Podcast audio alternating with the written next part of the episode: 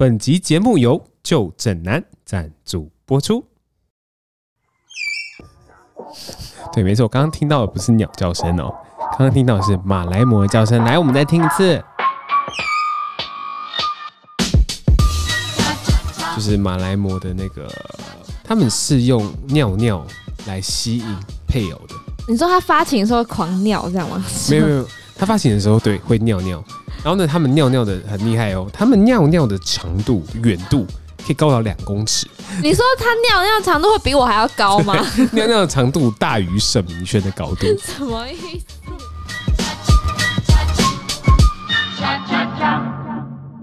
回归我们台湾自己好了，我们一开始的动物园在。圆山，你知道吗？圆山大饭店里面这样子，其实有一座动物园。没有啦，在圆山公园那边。OK，嗯，它是日治时期的时候来的啊。动物园第一座动物园是日治时期盖的，就对。没错，没错，就是一九一四年的时候。Hello，大家好，我是 Leo，还有我是明轩，欢迎收听《生动台北网络上的声音》。在这个系列里呢，我们会透过网络上的话题，一样用不同故事、不同角度出发去探索台北这座城市。现在是几月几号？几点几分呢，Leo？现在呢是八月二十九号的早上两点十三分。太辛苦了吧，早上两点十三。到底为什么是这个时候我们还在录音室啊？嗯，因为明天就是 Podcast 新手村，然后我们就是这个礼拜的网络上的声音还没有录，学员比较重要，对，学员比较重要。可是呢，今天呢，就是明天要上线的节目嘛，然后呢，明天的活动会一直到晚上的六点七点才结束，对啊，然后那时候如果就是再来录的话，好像有点来不及，好吧。好吧，加班吧，加班吧，就直接开始录这一集了。那今天呢，就是今天我们直接切入主题了。没错，这个礼拜我们没有发生什么大事了，除了就是关八副食之外。耶，没错啊，就是明轩呐、啊，就是关八副食啊。明轩就是会就是出现在车上了，出现在台北双城观光巴士上啊。没错，如果呢，就是大家想找明轩的话，可以不用来声动台北录音室，没关系，可以去观光。巴士上面找明轩。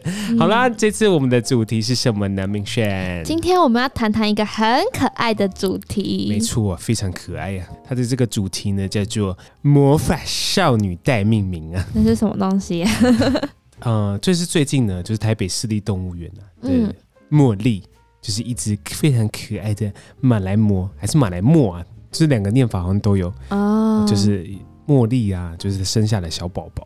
然后呢，这个动物园呢，这个小编非常厉害啊，嗯，发起了一个魔法少女的命名活动，就是他那只小马来貘要被取名的意思是吗？对，没错啊，就是他希望我就是大家可以共襄盛举，一起来帮这只小马来貘。小马来磨，想买来磨来取名哦，所以他那时候就是贴了一篇社群的贴文啊，他说魔宝宝命名非你莫属，好 Q 哦，就是说照过来照过来啊，只要荧幕前的你都可以来报名啊，只要你在你的个人页面或者粉丝专业公布一则贴文，然后并告诉大家你要取的名字是什么，嗯，然后呢，只要这篇文章超过五千人按赞的话，就有机会哦成为这个。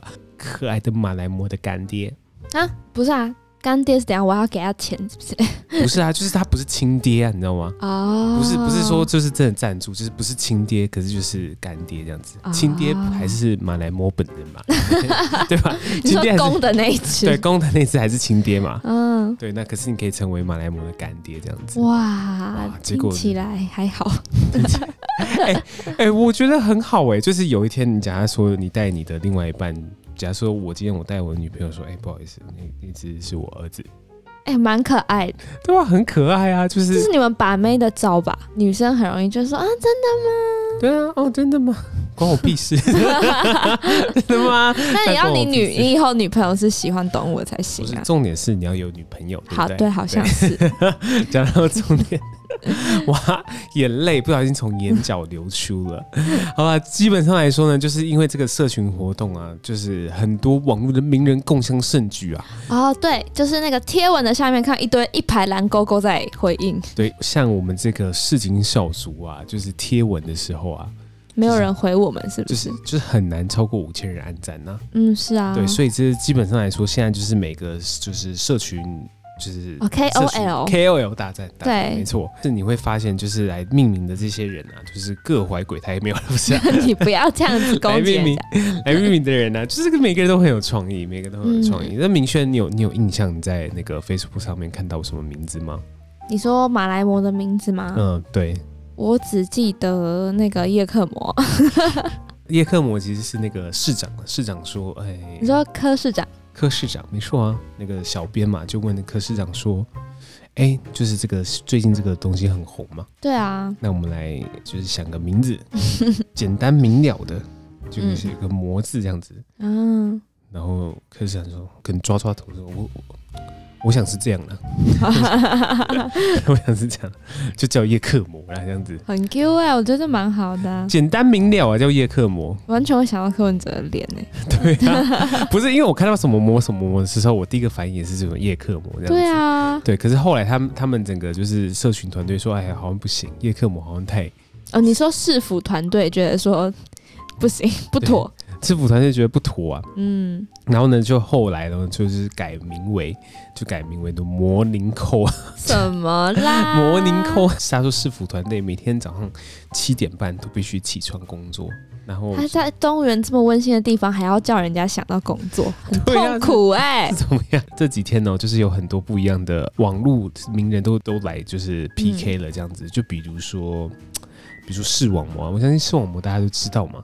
视网膜呢，现在呢战术是稳居第一的。他他的他的马来貘宝宝也叫视网膜是吗？对，他的马来貘宝宝也叫视网膜，因为他取名的时候，他要规定说，除了你取名之外，你要告诉大家说你为什么这个取名嘛。嗯，那他说什么？他说视网膜是灵魂之窗重要的角色。嗯，期望视网门视网膜能让大家看见台北。看见台湾，太会！呃，视网膜的小编，我其实也觉得他们很厉害。他们每一篇就是他们的那个新闻的那个双关也很会取，就是呃，眼球中央电视台的这个新闻双关特别，他们他们都会特别的取名。然后呢，这个就是粉丝大战就开始了。就是今天呢、啊，我在看眼球中央电视台的头条。就第一篇新闻呢、啊，就就在讲说马来貘的新闻。视网膜就告诉大家，希望大家用那个按 Podcast 的那个手速来，就是按他的赞。你说那个猫点猫猫的大赛？对，没错，给猫猫大赛，好，好可爱。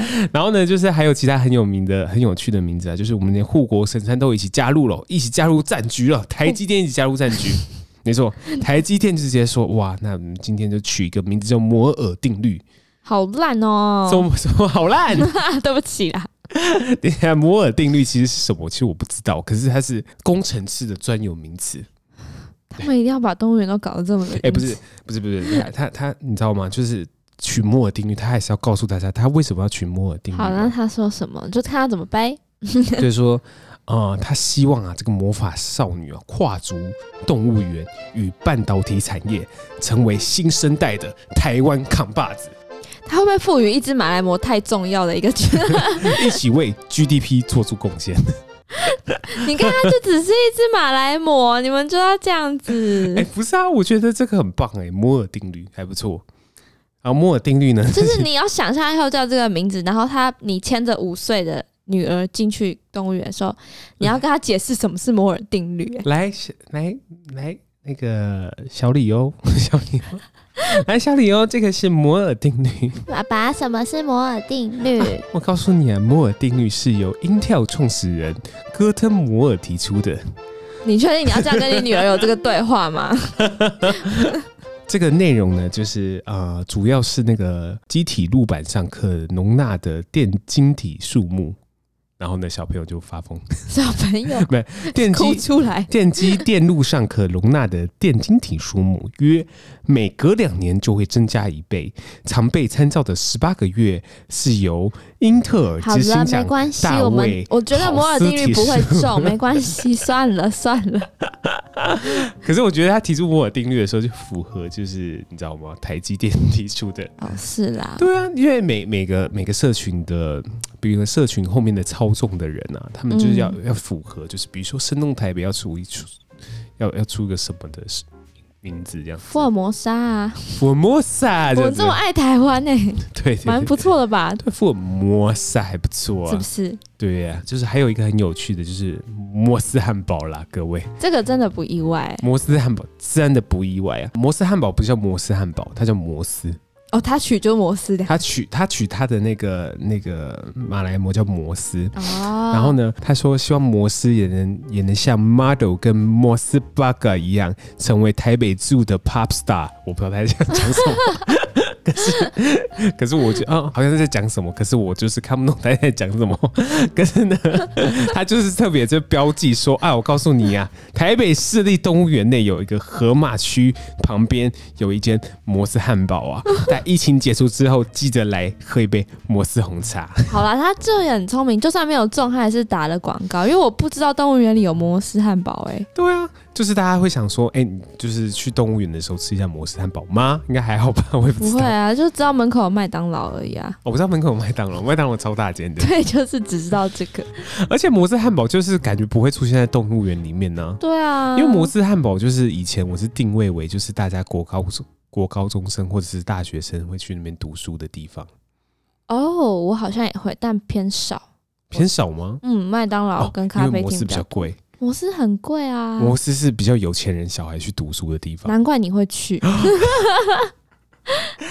不是不是，好，我之前是那个私立高中，我先不说哪哪个高中毕业的这样子，然后呢，就是我们记得就是好像山脚下有一有一家摩斯嘛，就是我们班上的情侣都会去那边读书这样子。啊，那你也会去吧？啊，这个就不好说了。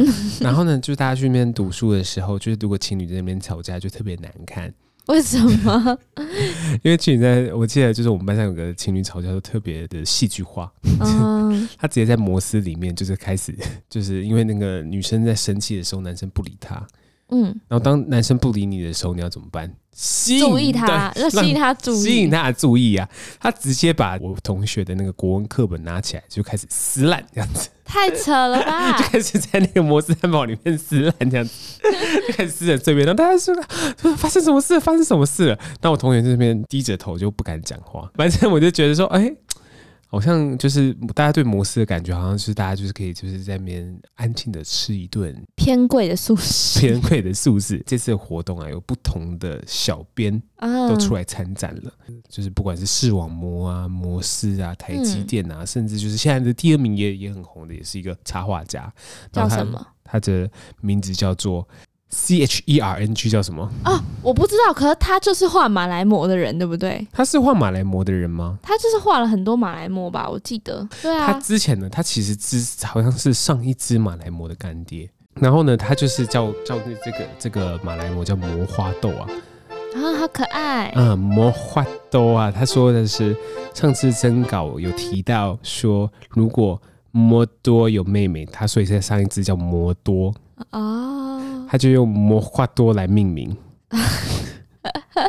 他说花本身有可爱感，豆又能相成哥哥，哇，很棒哎！花豆又像刚出生的那个马来貘有斑纹这样子。他说魔花多听起来像是台语的波花多啊。然后呢，他希望呢，他长大呢，这只小马来貘长大呢，可以成为一个。可以拒绝别人的马来貘，好好棒啊！然后说，因为懂得拒绝别人的人，好像都比较快乐。好，那你看，你就想象你以后你牵着五岁的女儿，你跟她说，这个叫做魔花豆，魔花豆啊！爸爸，为什么它叫魔花豆？嗯，因为呢，你刚刚走进那个动物园的时候要吃麦当劳。然后我爸爸就跟你说不发抖，有没有比刚刚的摩尔定律好多了？对，没错啊。然后就是刚刚以前提到，就是马来貘是一个就是很疗愈的、很疗愈感的一只动物啊。嗯，啊，马来貘啊，其实它是一个濒临绝种的动物，真的假的？全世界只剩下快三千只左右。可是我这么觉得，近年来一直看到它，近年来一直看到它，就大概全呃全世界大概有两百只。是在动物园的，嗯、那可是就是野野外的，大概是两千五百到两千两千九百只左右。啊，他们住哪？他们住大概是在马来半岛、东南亚、哦、泰国啊、柬埔寨。为什么生存在这个地方呢？因为他们主要的生活环境是热带雨林。嗯，很多人说马来貘是是他们的大便实在是非常的有营养，就是、哦、而且呢，我上网看影片哦，那个就是马来貘的那个很厉害哦，他们他们是用尿尿来吸引配偶的。你说他发情的时候狂尿这样吗？没有没有，他发情的时候对会尿尿，然后呢，他们尿尿的很厉害哦，他们尿尿的长度远度可以高到两公尺。啊？你说他尿尿长度会比我还要高吗？尿尿的长度大于沈明轩的高度，什么意思？那尿尿长度大于沈明轩的高度，为什么要尿那么远？就是他就是要撒他的尿出去，然后告诉他的配偶说：“我很强啊，我很强。”对，确实就是。如果大家上网看一下那个马来貘的那个尿尿的影片吗？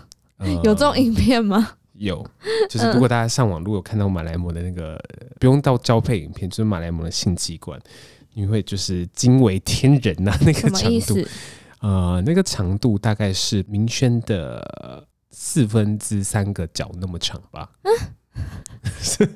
这样举例很奇怪，大概有多长啊？大概是半把吉他的长度。好可怕啊、哦！对，这是一个一个很可爱的马来貘。然后大家说：“哎、欸，怎么多一只脚在那边？”这样子，嗯，就是它是真的是马来貘的脚，就它会它会一直垂到地板上的那种长度啊。嗯，好。所以就大家就是知道说，其实马来貘在这个交配的过程中也是蛮累的。什么啦？不要这样。好了，马来貘平均寿命大概二十到二十五年哦、喔。嗯，不管你是生活在那个野生或是动物园内，都有机会活到三十岁。嗯嗯，然后他们就是大概三到四年的时候就会成熟了，繁殖期不固定了，就是可是大大约大约在。嗯。大约在四到六月之间，然后现在、嗯、现在九月了嘛，呃，怀孕一只马来貘大概是十三个月左右，嗯，比人还长，长对长一点。大家看到马来貘的那种感觉嘛，会觉得说，哎、欸，马来貘很可爱的原因是什么？有一个就是很像那个大象的鼻子，可是又不像大象，嗯、就是又不像大象那么长，可是它就有一一根鼻子垂在那边这样子。对啊，它鼻子是非常的敏锐的，比它眼睛还敏锐。哦，真的、啊？对，因为他其实平常是以听觉跟嗅觉为主的，所以眼睛没啥用。眼睛是用的那个用尽废退，哦、就是马来貘的鼻子非常厉害，听觉也非常厉害，嗯，那个生殖器也非常厉害。好了，OK，你女儿去动物园问你说：“爸爸，为什么他有五只脚？”嗯、呃，这个长大再告诉你。你 其实呢，其实马来貘，大家大家可能会觉得说，是不是杂食，什么都吃啊？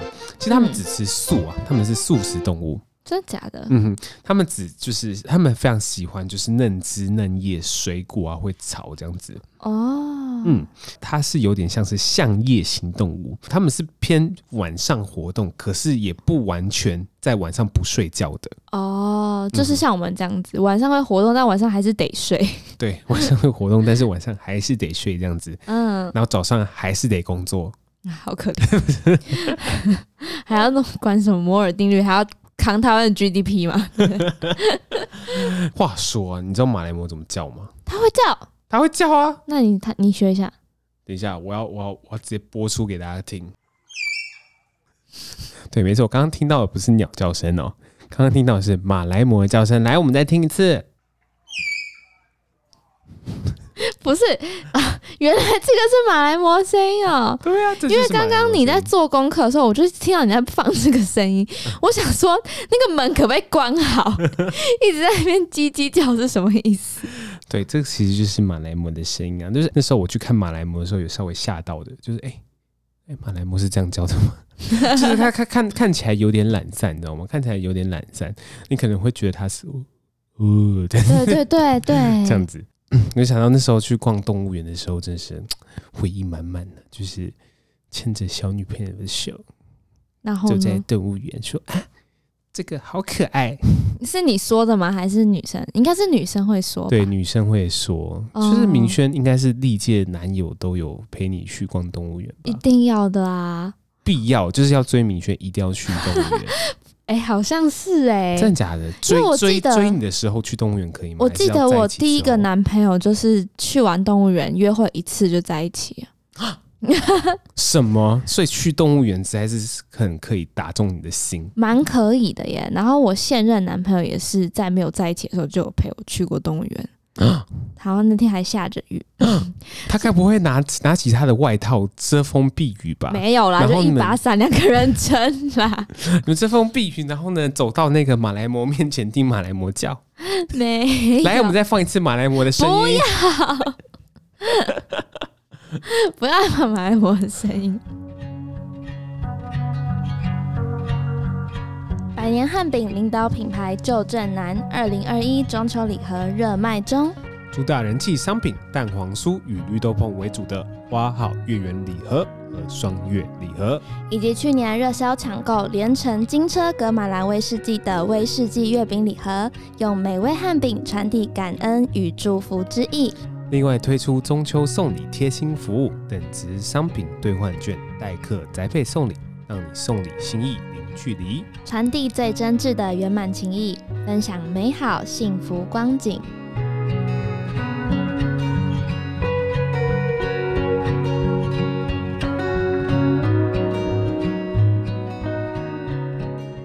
好，你说。好啦，就是没有。我觉得动物园这个地方，其实就是。每次去都觉得蛮温馨，因为你会看到，比如说在热恋的情侣啊，或是很温馨的家庭啊，然后就是我觉得是，或者是那种大家庭，然后带着一些可能长辈一起来，我觉得动物园是一个很温馨的地方。应该是说它比较偏向寓教于乐的一个地方。嗯嗯，因为我接下来想要分享的就是早期动物园的故事。那也因为我有，我觉得是因为有动物园一直在做保育动物的这件事，它当然不止帮这一这个动物繁衍这一次，而是它教育就是现在的民众说怎么样去爱护这些动物。对，我我觉得是这样啦，因为呢，一开始的动物园，我觉得其实一点都不温馨。全世界的第一个动物园是在埃及，古埃及。就是在公古埃及，对，公元前一百一千五百年的时候吧，就是古埃及的法老那时候叫做图特摩斯三世，也是摩斯吗？对，他就建了一座私人的动物园，然后让自己去观赏这些动物。所以呢，他就从那个索马利亚的半岛，就是抓了很多什么猎豹啊、长颈鹿啊、猴子等等的。而他抓这些只是望让自己看，就是看爽的这样。看爽的，对啊，就是看那些动物啊，就哦，我自己看，我好像就是就是有钱人吗，就我养了一群动物，很拽啊。哦，有钱人的癖好总是让人家无法理解啊。对，然后呢，在这是埃及嘛，后来中国的周文王，他那时候在就是皇宫附近也修建了，就是中国第一座的皇家动物园。皇家动物园，对，叫做灵佑，佑这个字是一个。那个“围”字旁，然后中间是有没有的“有”，嗯，对，那“佑”这个字应该就是说在围墙里面养禽兽的一个场所，嗯，对。那其实那时候我就觉得看，感觉根本就是上流社会有有钱人的娱乐这样子，对，没错，对啊。然后其实在，在呃古罗马呢，就有一个很比较严重的事件叫角斗场，我不知道有没有听过，就是就是拿动物跟人类 PK，对，类似，就是古罗马它就是。没有把这些动物放在动物园里，他就是为了那时候养动物是为了餐桌上的那些佳肴，他要吃它们。然后那时候他们有一个盛典，就叫做就是角斗场。那热闹到什么程度呢？就是媲美现在的奥运，就是整个罗马的人会为了这个疯狂这样子。真的假的？对。然后呢？上传 IG 打卡。那时候没有 IG。可能传单吧，传单。反正就是很多人就是会这些动物，他们可能从沙漠来啊，从草原来，走来已经很辛苦了。然后来了之后呢，就会看到人们拿着武器跟这些猛兽在那边打架。真的假的？所以，或我觉得这些猛兽可能大家没有见过，会觉得特别新奇。对，或是呢，古罗马会有一些囚犯，他们就把这个囚犯直接放给那些猛兽，让他们在那边。被那些就是动物给撕碎，嗯、然后罗马人就觉得好爽，然后热血沸腾，就是好酷哦，这样子。该不会那些动物，就比如像像是马来貘，马来貘应该是没有办法撕碎任何人吧？你看它那个叫声这么温柔。如果马来貘出现在古罗马竞技场里面，我觉得它会被撕碎，它会被其他马来貘应该会丢给其他狮子或什么，让狮子撕碎它吧。真的假的？我在想是这样子、啊，我只是想象马来貘的叫声而已。好，你不要再给我播了。来，马来貘叫声，再来一声。OK，好，那比较正常，好，我来讲比较正常一点动物园，就是我们现在认知的动物园，就是英国啦，在一千七百年的时候，它伦敦塔附近就建了，也是一个叫做皇家动物园。你看以前的人。以前的那种就是都是皇家，都是有钱人的癖好啊。对，才有办法养一群动物嘛。因为你平民都养不起自己，你养什么动物呢？哦，想得好难过。没错，啊，就是这样子。那那时候他们就是养，就是有一个皇家动物园，然后后来就是允许平民去参观。然后那时候的票价是两分宁，它就是算是我们现在的动物园了。可是如果你没有票怎么办呢？怎么办呢？用身体赎吗？那你可以带一只猫或一只狗进去，交换吗？不是，这猫或狗就会变成动物园里面的动物的晚餐。啊？什么？对，就是，但它已经比前面好很多了啦。就是你可以用买的买票进去看。嗯，那如果不行，就是等于就是你带食物给这些 动物吃，就是 buy dinner for the animal 这样子。呀，yeah, 就是这样子。一只狗，一只猫。嗯，对啊，反正就是。最早动物园其实是这样子。那回归我们台湾自己好了，我们一开始的动物园在圆山，你知道吗？圆山大饭店里面这样子，其实有一座动物园。没有啦，在圆山公园那边。OK，嗯，它是日治时期的时候来的啊。动物园第一座动物园是日治时期盖的，就对了。没错，没错，就是一九一四年的时候，有一个日本人，他叫大江市，他就在那个圆山公园那里开了一个可以让民众观赏花木啊。还有动物的一个场所，嗯、所以等于也是私人的动物园啦。嗯、对，可是不是皇家的就对。对，就是私人动物园。那隔一年呢，日本政府刚好是那个大正天皇要即位，嗯、所以他们就是为了要纪念这件事情，所以呢就跟这个大江氏把这个圆山的动物园买下来，收购变官营，然后就整顿，想说哦，就变成。就是我们这边日本自己官方这边去做经营这样子，嗯、对。那经营一段时间的时候呢，其实就是呃，到了快要二战吧，一九四三年的时候，也是有发生一件比较严重的事情，因为那时候不是开始要打仗了吗，嗯、然后日本人就很怕说打仗的时候呢，炸到这个动物园，那里面不是有狮子嘛，有熊啊这种猛兽，他就怕炸到这些动物的时候，那个蓝色就是他那个。铁栏杆被炸坏，猛兽会跑出来咬死人，嗯、所以在一九四三年的时候，他们就开始先把这些动物都杀了。啊、对，很很蛮还蛮残忍的嘛。就是二战的时候，就是那时候最严重的事情，就是他们就是枪杀，直接枪杀两只狮子，嗯、就是为了怕打仗的时候不小心他们跑出来伤人。所以后来动物园就是修园了，因为就也没有办法。养这些动物在就是要打仗，然后日军呢就是占领了动物园，在这边可能做一些军事的东西，这样子，没错。然后后来二战之后呢，二战之后就是台湾的动物园就非常的可怜嘛，就 是没有动物园了，是不是？还有还有，但里面就是一九四六年的时候，他们有去统计过动物大概剩一百七十几只而已，嗯，然后员工只有四个人。所以那时候后来呢，就是开始说要重新整顿这个动物园。那整顿动物园的方式是什么呢？就是可能买一些动物进来啊，或是等等的。然后其中呢，我不知道你知不知道，我们圆山动物园以前是有动物表演的，就像马戏团的感觉。真的吗？对，就是它会让一些什么狗啊、猴子啊、狮子、熊，对对对，鹦鹉等等的。好奇狗一直在动物园里面是不是？我不知道哎、欸，但我看他的记载就是说，狗，狗也会去参与表演。OK，然后因为以前的人他们不会像我们一样，可能假日有 KTV 可以唱啊，手机可以滑、啊，嗯、他们就会很常去动物园，就是当做他们的休闲。那以前的人根本就没有看过什么动物表演，哦、所以会非常非常新奇。所以这个每个礼拜就是每个礼拜的固定的动物表演就变得很受欢迎。呃，很受欢迎之外，就是很多学校校外教学跟毕业旅行都会去动物园呢、欸。你说从那个时候开始就会去动物园了是是？对啊，因为那时候他们就没有别的娱乐啊。我现现在小朋友国国国小生会去动物园吗？还是会？会，可是毕业旅行不会去动物园啊。哦，毕业旅行现在都去剑湖山，对，都会玩六福村还是剑湖山？哎、欸，之类，就三六九嘛。嗯、对对对对。对啊，然后后来呢就。在一九七八年，大概三十年过后，这个动物表演就谢幕了，就不再不再表演了，因为可能大家一些爱护动物的意识开始起来了，嗯，对，所以就不再表演了。知道人们的口味，就胃口会被养大。你就觉得哦，这动物园怎么就只有这样？所以就一直整修、整修、整修、整整修。所以后来就是因为这个场地圆山这个场地已经没有办法再扩建了，嗯、所以他们就是政府这边就提出说好，我们要迁址，所以就迁到木栅。哦，对，那为什么？其实为什么要迁呢？是因为圆山饭呃圆山附近其实很靠近松山机场，嗯、所以这个电飞机的音波什么的，就常影响到动物。所以动物可能就很容易就会过世啊，或者心情不好什么的。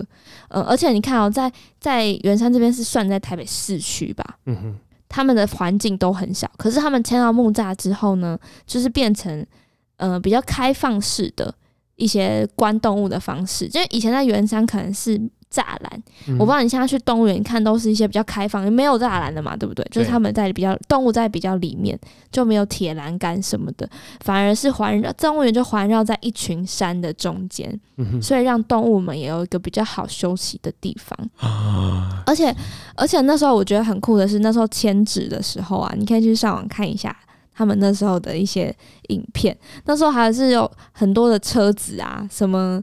嗯、那种军车啊，还是什么亲善大使车、警车开道，有国旗呀、啊、市旗什么的，然后全部的那个民众就是欢送圆山动物园到木栅动物园里面。大家该不会就跟着那些动物一起走吧？对啊，超可爱的。嗯哼，所以后来就是这样，我们就迁到了木栅，这样，也就是现在的台北市立动物园啦。没错。那刚刚我们有提到说动物园，我觉得它不只是。嗯，怎么讲？不只是在就是繁衍这些动物，他们是在教民众。嗯、因为其实，在圆山饭店，呃，圆 都是讲到圆山饭店，在圆山动物园那个时候，就是虽然就是大家在爱护这些动物，但是很多民众的知识很不足。然后以前呢，我就看有一些报道，就说有一些人他们进去就想说，哎、欸。想要学那武松打虎啊，所以呢，就趁没有人注意的时候，跳到那个老虎的栅栏里面去。对啊，那么轻易的就跳进去了吗？我不知道啊，反正就进去，然后就被老虎咬住这样子。嗯，嗯，不然就是会有以前就是很多人，比如说看到猴子，你就会丢花生啊、丢壳啊什么的。就我觉得是那时候民众对动物的观念都把它们当成是还没有煮熟的食物，嗯、就是不会想说哦，我要爱护它们啊什么有的没有的。而且以前的素质没有这么好之外，工作人员的专业度也不够。对啊，所以后来，所以我才觉得说，现在的动物园其实就是在。教大家认识这些动物的习性啊，或是我们要怎么保护它，就是让我们跟这些动物和平共处。我觉得动物园最重要的一个功能是这样子，而不是说繁衍动物这件事。哎，觉得大家小朋友从小去动物园看到这些动物的时候，嗯，我觉得好像就是告诉这些小孩说，一个生命可以如此，就是生命的样态不只是人而已，生命有很多不同的样样式。没错，对，动物园逛的时候，你可以看到，就是有大的动物，有小的动物，有刚出生的动物，嗯，然后你就开始珍惜说，哦，原来生命可以从无到有，从小 baby 到大，然后呢，告诉小朋友他们对家的意向是什么？嗯嗯，嗯应该是哎、欸。反正我就是蛮喜欢去动物园的。什么结论？来，蛮喜欢去动物园的。现在报名就是，如果要跟明轩约会的，来跟那个明轩 IG 在下面。你很烦。明轩 IG 在下面哦。然后呢，只要你说出就是明轩最喜欢的动物的话，就有机会获得明轩的回复。会啊，我都会回的。我觉得大家有机会可以追踪一下台北动物园的 IG。他们小编真的很厉害，就是光一个猴子吃饭或是什么动物在喂食秀的直播，可以超多人看。哦，只要吃饭了，就是比我吃饭还要多人看。真的耶！好啦，今天这一集就差不多先这样了。那我们接下来要做的事就是念我们的留言。今天要念的留言呢，他说主题符合时事，他说可以了解疫情之下的行业冲击很棒，谢谢规划。来宾导游讲话的方式听得有点吃力，但是主持人的声音很好听。访问的时候的情绪也很稳定、开朗，很舒服。谢谢 Designer 一九九零的留言，谢谢留言哦。那呢，就是在疫情的过程中哦，其实我们做了一个系列的活动哦，一个系列的 podcast 叫做《疫情下的一天》哦。那疫情下的一天呢，就是我们的就访问就是各种各种不一样的行业这样子。我们本来希望这个系列可以走得更久啊。那其实我们也很开心的是，其实现在呢，台湾的疫情真的是慢慢的缓和下来，嘉玲嘉玲，连续加零加零了好几天哦。我们也希望哦，接下来呢，生活我们可以有更多的事情可以分享给大家。哎，大家别忘了这件事情哦，我们就是疫情之后哦，就很努力的开始在经营我们的影片跟 YouTube 频道哦。没错，如果你听到这边的话，就是可以上网搜寻，就是生动台北的 YouTube，或者是在 Facebook 找我们的频道，留言告诉我你喜欢这样的内容哦。然后我们就会更努力做出更有趣的影片。好了，那今天这集节目就差不多这样啊。如果你喜欢这集的话，那我们就在 KKBOX、Spotify 或者 Apple Podcast、MixerBox 上面留言告诉我们说你喜欢这样的内容，或者是就是上我们的 IG Something in Taipei 听听看有没有你喜欢的台北的故事喽。那我们下次见啦，拜拜。拜拜。